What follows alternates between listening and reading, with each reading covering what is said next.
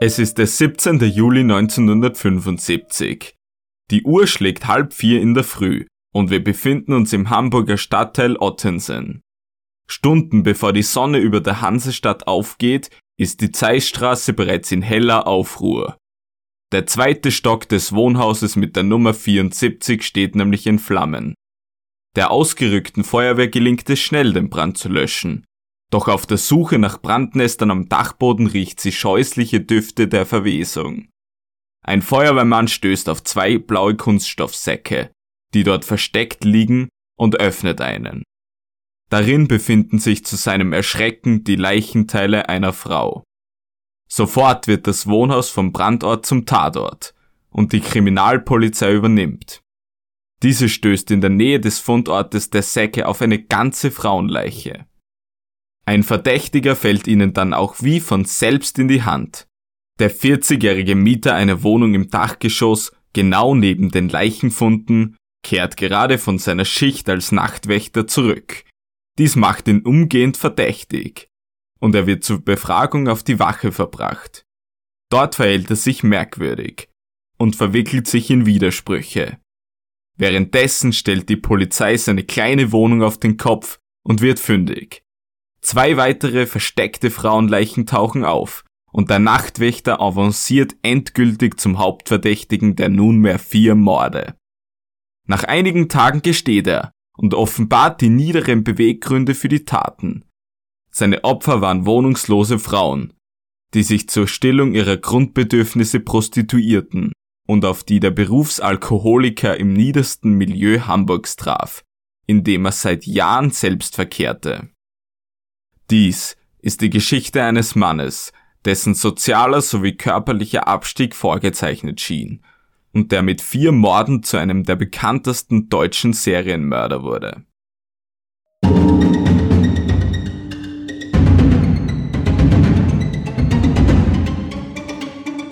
Es ist Zeit für Mordio.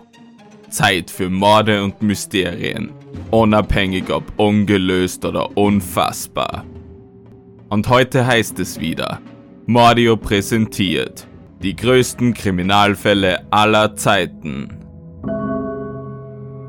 In der heutigen Ausgabe Fritz Honker, die Bestie von Hamburg. Friedrich Paul Honker erblickte am 31. Juli 1935 im sächsischen Leipzig das Licht der Welt. Und man liegt nicht falsch, wenn man sagt, dass er schon in schwierige Verhältnisse hineingeboren wurde. Er war das dritte von neun Kindern des Ehepaares Fritz und Else Honker. Wie sein Vater wurde auch er Fritz gerufen. Später erhielt er auch den Spitznamen Fiete.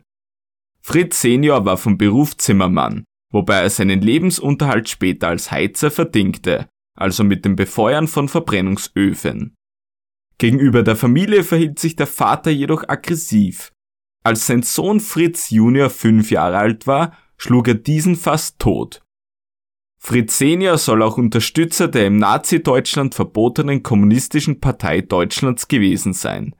Dies war anscheinend der Grund, weshalb er in ein Konzentrationslager kam. Die Kinder kamen in ein Leipziger Kinderheim für Sprösslinge von KZ-Insassen. Fritz Senior überlebte die Grausamkeiten im KZ und nach Kriegsende wurde die Familie in Leipzig wieder zusammengeführt. Aber 1946, nur ein Jahr später, starb Fritz Honker Senior an den Folgen seines Alkoholismus und der Zeit in NS-Gefangenschaft. Mutter Else Honker, die als Reinigungskraft schlecht bezahlt wurde, konnte die neun Kinder aber nicht alleine ernähren, geschweige denn sich um alle kümmern. So gab sie allesamt in ein Waisenhaus ab. Fritz Junior sollte seine Mutter nie wiedersehen. Mit 14 Jahren war er dann alt genug, um zu arbeiten. Aus seinem Traum, das Fach des Kfz-Mechanikers zu erlernen, wurde aber nichts. Er bewältigte die Theorie nicht. So musste er umsatteln und eine Ausbildung als Maurer beginnen. Dort hatte er es von Anfang an schwer. Das Lehrlingsheim durfte er nie verlassen. Bereits nach kurzer Zeit musste er die Lehre aufgeben, da eine Chromata-Allergie entwickelte. Diese wird im Volksmund auch Maurer- oder Zementkrätze genannt. Und die Allergie auf Zementstaub ist überhaupt eine der häufigsten Kontaktallergien. Er meldete dies aber nicht rechtzeitig. Jedenfalls war es für den Lagerleiter nicht rechtzeitig. Der polierte ihm dann mit einem Rohrstock den Hintern, vor den Augen seiner gleichaltrigen Kollegen. Fritz Honker war gebrochen und versuchte sich zu Hause im Geräteschuppen aufzuhängen. Doch sein jüngerer Bruder Siggi schritt ein und bewahrte ihn vor dem Freitod. Das alles veranlasste ihn 1951 seinem Schicksal in der Deutschen Demokratischen Republik zu entfliehen. Als 17-Jähriger machte er sich auf in den Westen in die Bundesrepublik, wo er sich nahe der Grenze im kleinen Dorf Brockhöfe niederließ. Dieses liegt in der überregional bekannten Lüneburger Heide im Bundesland Niedersachsen. Dort stellten Hilfsarbeiten auf Bauernhöfen sein Überleben sicher, er musste aber häufig Prügel über sich ergehen lassen. Trotz alledem wurde Honka als gepflegter junger Mann beschrieben, der zwar mit seinen 1,68 Meter von kleiner Gestalt war, aber mit seinem Äußeren auch für die Damenwelt interessant erschien. Aus einer Liaison mit der 21-jährigen Margot ging Mitte der 1950er Jahre ein Sohn namens Heinrich heraus. Eine Familie wurden die drei aber nicht, Honka musste 3000 deutsche Mark als Unterhaltszahlungen an die Kindsmutter leisten. Aus heutiger Sicht war das ein ziemlicher Batzen Geld, denn damals kostete ein nagelneuer Volkswagen Käfer nur bedingt mehr. Es stand im Anschluss aber die Frage im Raum, ob Honka überhaupt Heinrichs Vater war, da Margot auch in anderen Betten zugegen gewesen sein soll. Jedenfalls wurde Honka als Kindsvater angesehen. Der soll sich aber von Margot über den Tisch gezogen gefühlt haben. Er war zwar mit Zahlung der Alimente die Verantwortungen für Heinrich für immer los, eine Zukunft in Brockhöfe sah für sich aber nicht mehr. Im Jahr 1956 verließ er das Dorf und brach ins imposante Hamburg auf.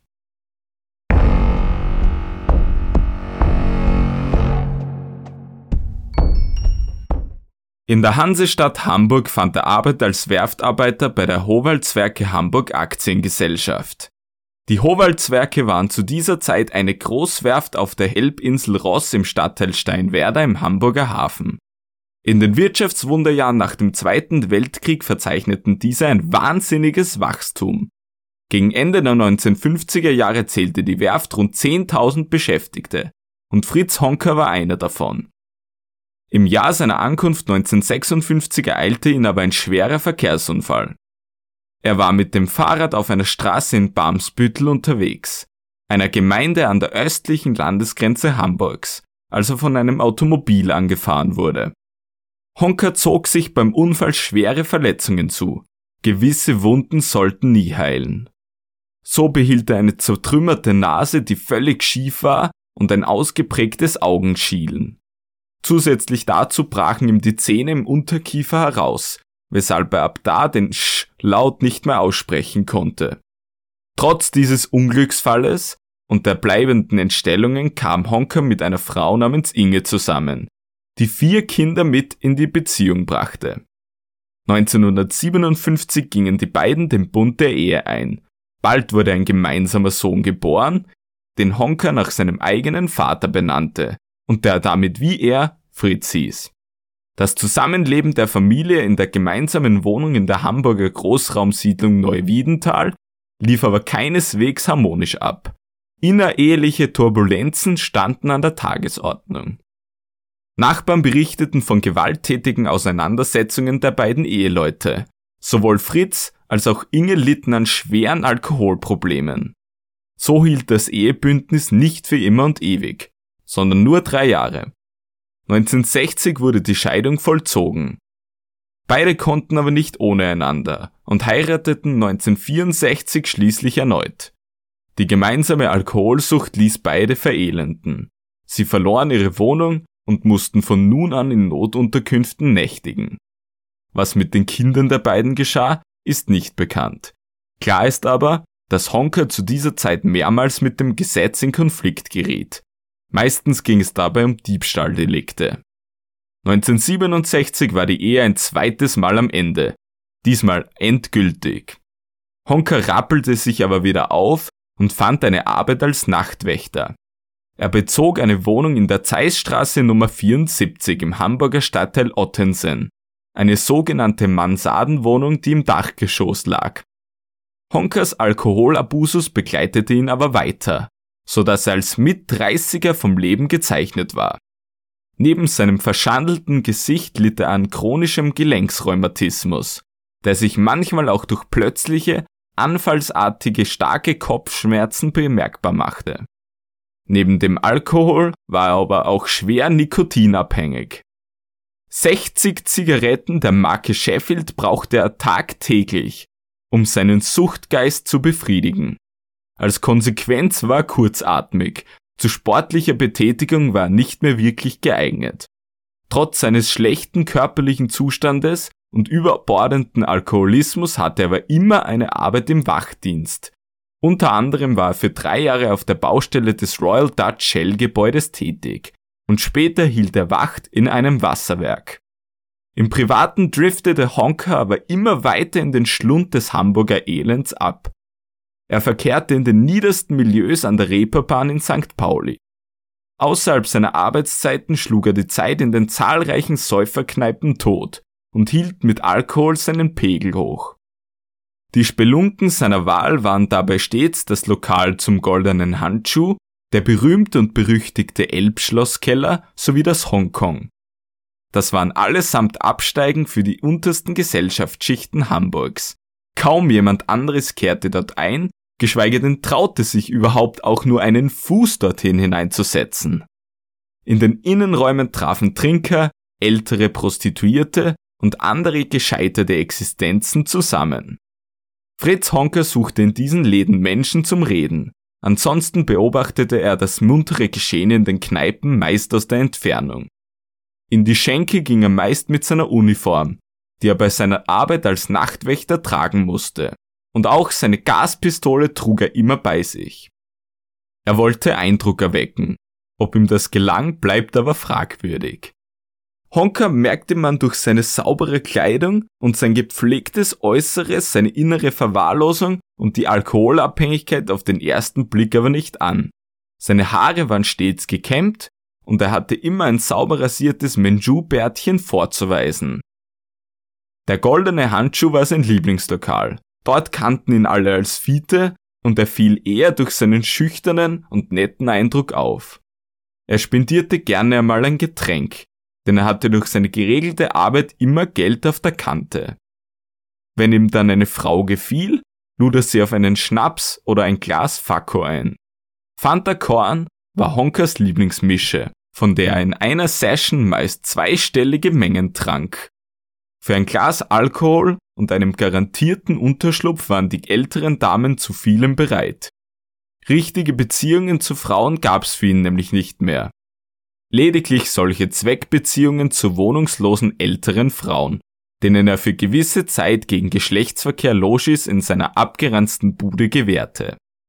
Wenn Geld übrig war, nahm er aber auch gerne die Dienste billiger Sexarbeiterinnen in Anspruch. Mit seiner niederen Intelligenz, seinem Erscheinungsbild und seiner Alkoholkrankheit hat er aber auch bei keinen anderen Frauen eine wirkliche Chance.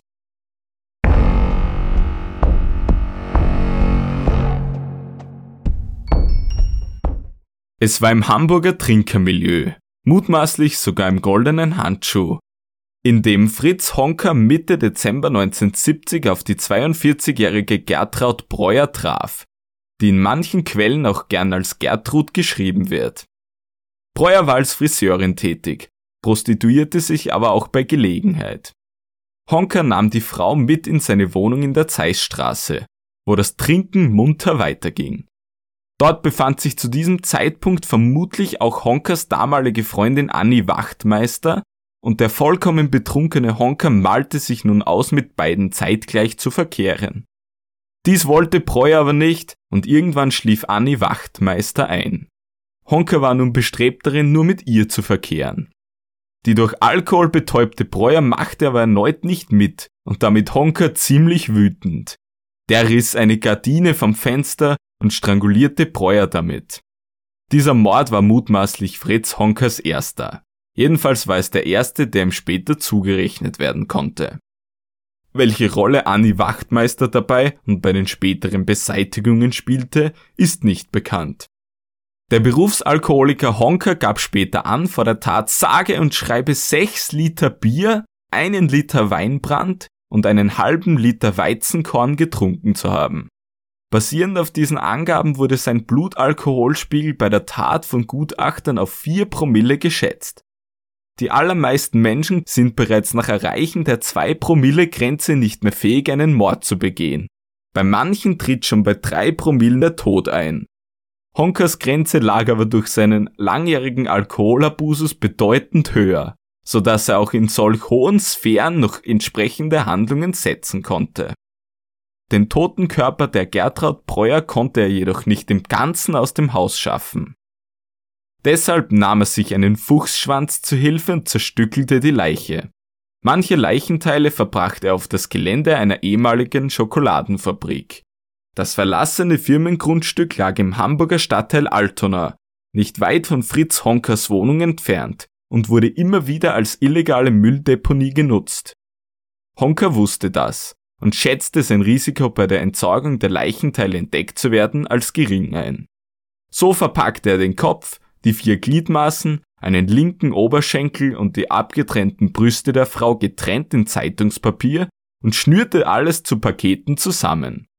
Den restlichen Torso bunkerte er hinter einem Verschlag in seiner Küche, wo er ihn vor sich hin verwesen ließ. Der entwickelte folglich einen starken Gestank, gegen den Honker aber nicht sonderlich viel unternahm. Der üble Leichengeruch breitete sich im gesamten Haus aus und wurde zu einer Belastung für die Hausbewohner.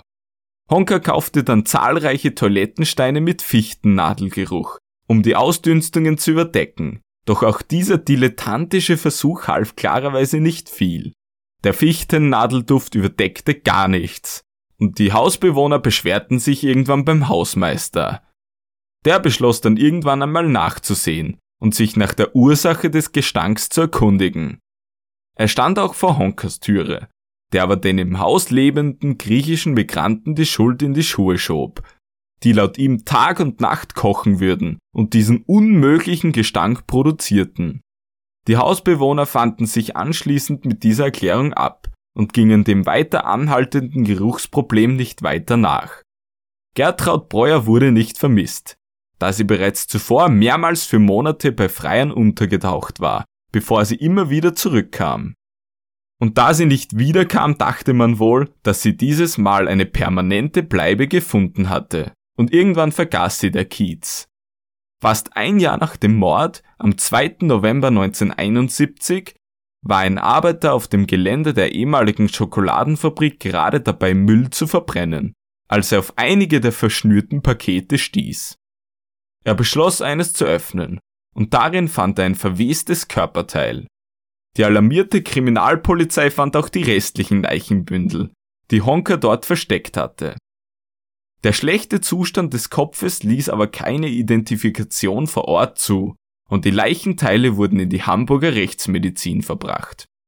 Dort gelang dem Hamburger Rechtsmediziner Dr. Ulrich Klages bis dahin Einmaliges. Er stellte mittels Paraffinwachs die Gesichtskonstruktionen wieder her. Das Ergebnis wurde fotografisch festgehalten und daraus fertigten Zeichner ein Phantombild an, das den Medien zugespielt wurde. Mit Erfolg. Die Frau konnte erfolgreich als Gertraud Breuer identifiziert werden. Die Polizei nahm aufgrund der feinsäuberlichen Zerstückelung in kleine Einzelteile an, dass der Täter die Leichenteile zu Fuß zum Ablageort gebracht hatte. Als Konsequenz überprüfte sie dann alle vorbestraften Personen die im Umkreis von 500 Metern zum Fundort der Leiche Breuers wohnhaft waren. Fritz Honker lebte zwar innerhalb dieses imaginären Kreises, wurde aber trotz seiner Diebstahldelikte anscheinend bei den Ermittlungen ignoriert. Außerdem fand die Polizei bald einen perfekten Tatverdächtigen, nämlich einen gewissen Winfried schuldig.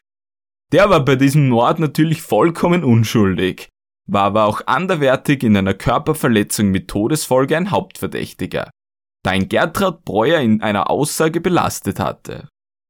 Breuer gab nämlich kurz vor ihrem Tod zu Protokoll, dass sie gesehen habe, wie schuldig einem anderen Mann während einer Auseinandersetzung mehrfach eine Sessellehne über den Kopf gezogen hatte. Dieser Mann war dann einige Stunden später tot. Für die Polizei sah es deshalb so aus, als hätte Schuldig die unliebsame Zeugin loswerden wollen. Doch sie konnte Schuldig die Tat klarerweise nicht nachweisen und fand auch ansonsten keine weiteren Ermittlungsansätze mehr. Im August 1972, mehr als eineinhalb Jahre nach dem Mord am Breuer, ereignete sich in Honkers Wohnung in der Zeissstraße ein Vorfall, bei dem Honker dann erstmals die Aufmerksamkeit der Kriminalbeamten erregte. Seine nunmehr lesbische Mitbewohnerin, die mit Vornamen Irmgard hieß, nahm eine gewisse Ruth D. mit in die gemeinsame Wohnung. Honka versuchte dann schwerst alkoholisiert Ruth D. zum Geschlechtsverkehr mit ihm zu nötigen. Der gelang jedoch halbnackt die Flucht auf die Straße und sie lief zur Polizei, um Honka wegen Vergewaltigung anzuzeigen. Honka wurde von der Polizei auf die Wache verbracht und dort wurde bei ihm ein beträchtlicher Blutalkoholspiegel von 2,4 Promille gemessen.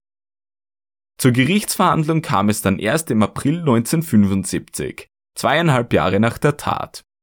Honka wurde dort zu einer Geldstrafe in Höhe von 4500 D-Mark verurteilt. Der Vergewaltigungsvorwurf wurde mangels Beweisen fallen gelassen. Dazwischen hatte Honka bereits drei weitere Morde begangen und auch ein Querverweis zu Gertraud Breuer konnte nicht gezogen werden. Zwischen dem Mord an ihr und seiner zweiten Tat vergingen aber fast vier Jahre. Nach den beiden Ausrutschern, seinem ersten Mord und dem Vergewaltigungsversuch wollte Fritz Honker nämlich das Ruder wieder herumreißen und sein Leben endlich in den Griff bekommen. Infolge einer neuen Anstellung als Nachtwächter wollte er seinen Alkoholkonsum nun auf die Wochenenden limitieren. Dies ging aber nur einige Wochen gut, bevor er wieder in seinen gewohnten und bequemen Trott zurückkehrte und seinen gesellschaftlichen Abstieg fortsetzte. Im August 1974 traf er im goldenen Handschuh die 54-jährige Gelegenheitsprostituierte Anna Beuschel und nahm sie mit zu sich nach Hause. In der Zeissstraße betranken sich beide bis zum absoluten Ende und Beuschel verbrachte die nächsten Tage in der Wohnung von Honker, mit dem sie in dieser Zeit mehrere Male verkehrte. Beuschel schaffte es in ihrem Dauerrausch kein einziges Mal aus Honkers Wohnung hinaus, was aber auch an ihrem desaströsen gesundheitlichen Allgemeinzustand lag. Eines Tages wollte Honker dann mit ihr schlafen, doch Beuschel reagierte überhaupt nicht mehr. Sie solle wie ein Brett dagelegen sein, und da reichte es Honker.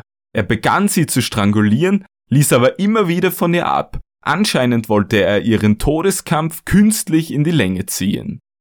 Irgendwann beendete er es dann, und am nächsten Morgen begann er die Leiche zu verstümmeln. Anschließend verfrachtete er ihren Körper in die Abseite, die er wegen des starken Leichengeruchs kurze Zeit später zutapezierte. Vier Monate später traf Honka im goldenen Handschuh auf sein drittes Opfer. Es war die 57-jährige Prostituierte Frieda Roblick, deren Straßenname Rita war. Er lud sie auf einen Fakko, eine Fanta-Kornmischung ein und die Sache nahm ihren gewohnten Lauf. Roblick ging mit Honka mit, der ihr für ihre Dienste 200 D-Mark anbot und wurde von ihm erst einmal für ein paar Tage bei ihm einquartiert. In dieser Zeit wollte sie diverse Male aus der Wohnung Honkers abhauen, wusste aber nicht wohin und wurde von Honka außerdem immer wieder verprügelt und eingeschüchtert. Nach einer erneuten Auseinandersetzung wollte sie mit 400 Mark die Sause machen, das Doppelte von dem, was abgemacht war. Genug für Honka, der überwältigte und strangulierte sie mit einem Tuch. Roblicks Leiche versteckte er in einem Dachsparren. Nun dauerte es ein paar Wochen, bis Honka wieder Mordlust bekam. Auf die 52-jährige Ruth Schuld traf er im Januar 1975 vor einem Kino. Sie war ebenfalls Prostituierte und Honka lud sie auf einen Happen zu essen ein. Damit hatte er sie bereits am Haken und sie kam dann mit ihm. Schuld wohnte für drei Wochen bei Honka, bevor er ihr Leben beendete, indem er ihr eine Flasche Korn über den Kopf zog und sie dann erdrosselte. Auch ihre Leiche richtete er auf diabolische Weise her. Er verstümmelte sie, trennte ihr beide Beine an den Oberschenkelknochen ab, schnitt ihr die Brüste ab und auch die Ohrmuscheln und die Nase entfernte er mit einem Brotmesser. Die Leichenteile Schulz verpackte er in zwei Plastiksäcke und verbrachte sie unter die Dachschräge des Bodenraumes.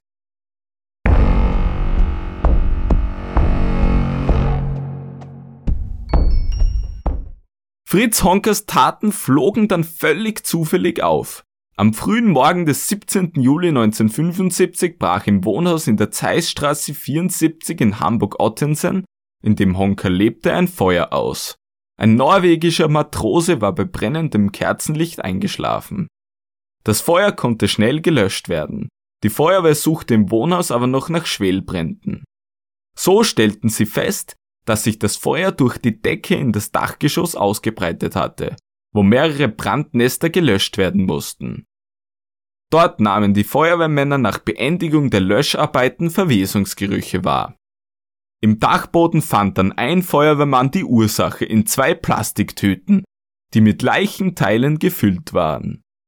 Nur wenige Meter entfernt entdeckte die gerufene Kriminalpolizei versteckt hinter einer Etagentoilette einen kompletten Leichnam. Die Toilette teilten sich mehrere Mieter der Mansardenwohnungen im Dachgeschoss. In einer davon lebte der zu diesem Zeitpunkt 40-jährige Fritz Honker. Als sich bereits unzählige Kriminalbeamte im Wohnhaus aufhielten, kam Honker nichtsahnend nach Hause zurück und wurde gleich umgehend zur Befragung auf die Wache verbracht. Dort stellte er sich zuerst als unwissend und dumm dar, verwickelte sich aber bald in Widersprüche und der dringende Tatverdacht gegen den zuvor nur als Zeugen mitgenommenen erhärtete sich.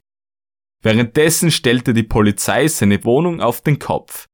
In dieser waren die Wände nahezu vollständig mit pornografischen Aufnahmen tapeziert und es wurden Kinderpuppen sowie eine Frauenpuppe aus Gummi für Erwachsene gefunden.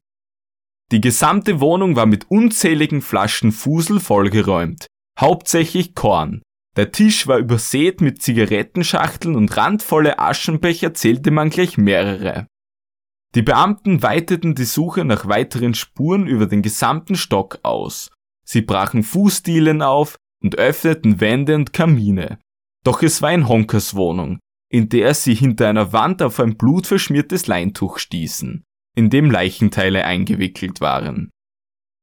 Darum lagen unzählige Toilettensteine, mit denen Honker den Verwesungsgeruch überdecken wollte. Später stieß man dann hinter einem Verschlag in der Küche auch noch auf die Überreste des Torsos von Gertraud Breuer. Sie war es auch, die als erste der Leichen identifiziert werden konnte. Da sich die Leichenteile mit jenen der vier Jahre zuvor in der verlassenen Schokoladenfabrik gefundenen ergänzten. Die Beweise gegen Fritz Honker waren erdrückend, doch der leugnete alles.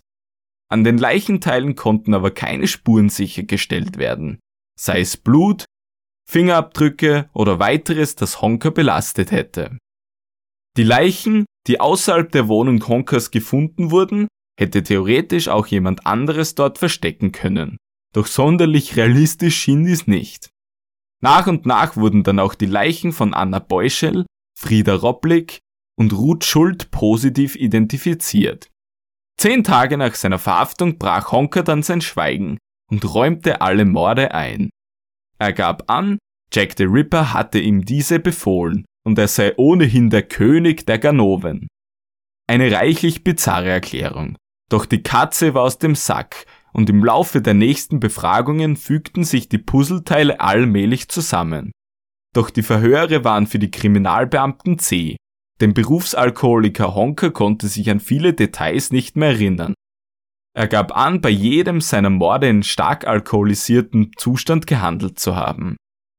Honker musste aber zugestanden werden, dass er seine drei letzten Opfer wohlbedacht ausgewählt hatte, denn niemanden hatte das Verschwinden dieser Frauen groß gekümmert. Sie waren alle von der Gesellschaft abgehängt worden, wohnungslos und in einem Milieu unterwegs, in dem das Credo fressen oder gefressen werden in einem gewissen Sinne galt. Der Alkoholgenuss war dabei viel wichtiger als der soziale Kontakt. Bis auf Geschlechtsverkehr wollten die allermeisten keine großen, engen Kontakte eingehen. Alle schauten auf und in ihr eigenes Glas Schnaps. Honker konnte nun aber nicht mehr auf sich selbst schauen, denn er verblieb in Untersuchungshaft, in der er auf seinen Prozess warten durfte. Die Mordermittlungen fanden unter großem medialen Interesse statt. das vielmals mit dem Sommerloch begründet wurde. Honka wurde vor allem vom deutschen Boulevard als Bestie hochstilisiert und nahezu jeden Tag tauchten neue Schockmeldungen auf, die seine Persönlichkeit dementsprechend hinformen sollten. Inwiefern diese Aussagen vermeintlicher bekannter Honkers stimmten, kann im Nachhinein nicht mehr beurteilt werden. Viele Angaben bezüglich seines Verhaltens oder seiner Sexualpräferenzen wurden deshalb hier auch nicht berücksichtigt.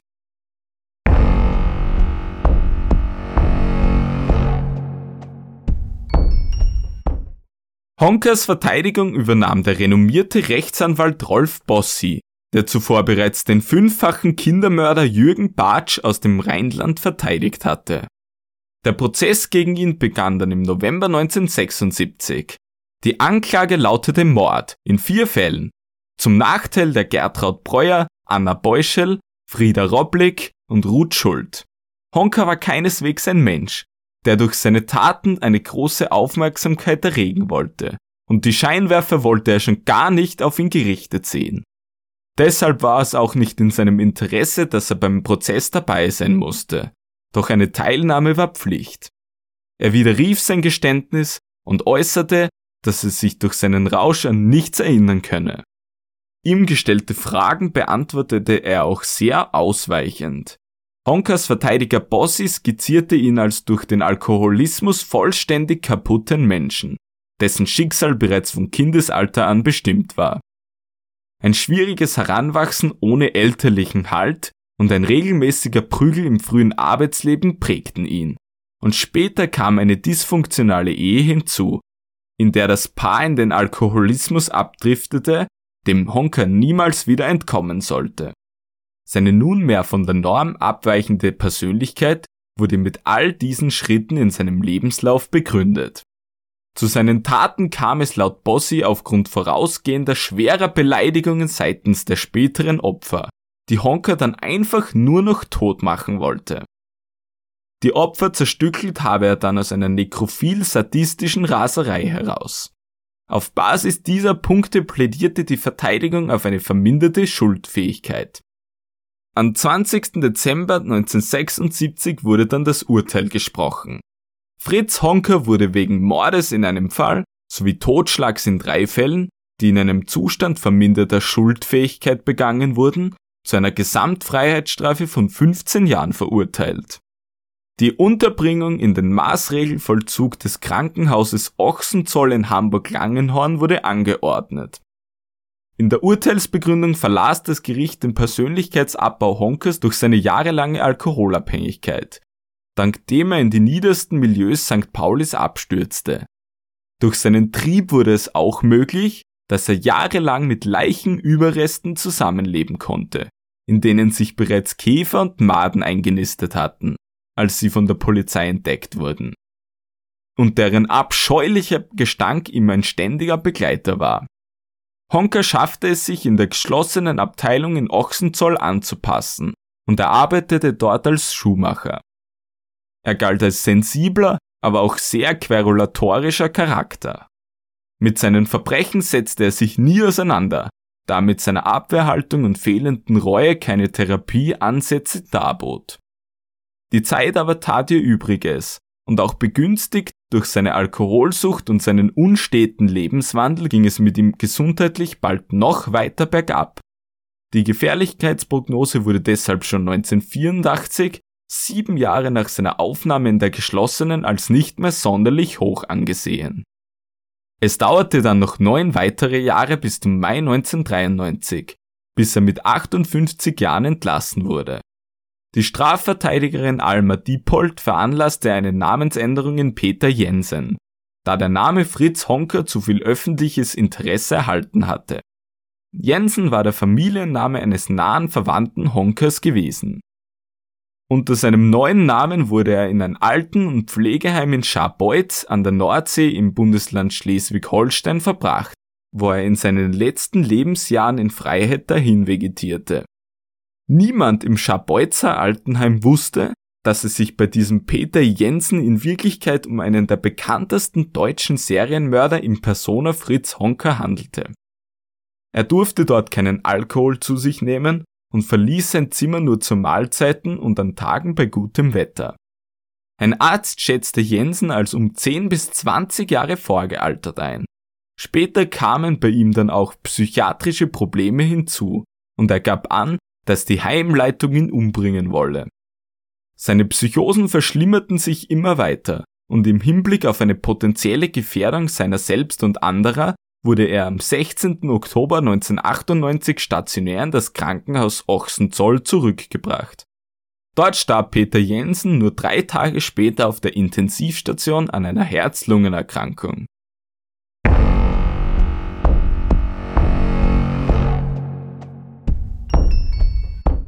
Das war die Geschichte von Fritz Honker. Ich hoffe, es hat euch gefallen. Nach einer zweiten längeren Abstinenz freue ich mich wieder zurück zu sein und meiner Zuhörerschaft meine Ausgaben um die Ohren werfen zu können. Wenn die heutige Ausgabe genehm war, würde ich mich sehr über eine positive Bewertung in der Podcast-Anwendung eurer Wahl freuen. Empfehlt dieses Machwerk auch gern euren Freunden und werft gerne einen Blick auf meinen Instagram-Account. Der Username ist @mordiocrime. Die entsprechenden Links dazu könnt ihr aber auch der Beschreibung entnehmen. Der Fall Honka ist hervorragend dokumentiert und erfährt auch heute noch Medienrezeption. Meine Quellen setzen sich aus diversen Medienberichten und Dokumentationen zusammen, aber natürlich darf auch das bekannte Buch Der goldene Handschuh von Heinz Strunk nicht vergessen werden. Das 2016 erschienene Werk ist hervorragend geschrieben und definitiv eine Empfehlung wert, widmet sich aber vielmehr der Umgebung und den Eindrücken rund um die Spelunke zum goldenen Handschuh. Über Honka selbst erfahren die Lesenden nicht viel mehr als in den zahlreichen Dokumentationen, die es über ihn bereits gibt. Es überzeugt viel mehr über seine Sprache und penible Erzählweise, die Eindruck schafft und die Leser damit ins Hamburg der 1970er Jahre eintauchen lässt. Das soll aber nun genügend Literaturkritik gewesen sein. Ich wünsche euch noch einen sicheren Tag und wir hören uns demnächst, wenn es wieder heißt Mordio präsentiert. Die größten Kriminalfälle aller Zeiten.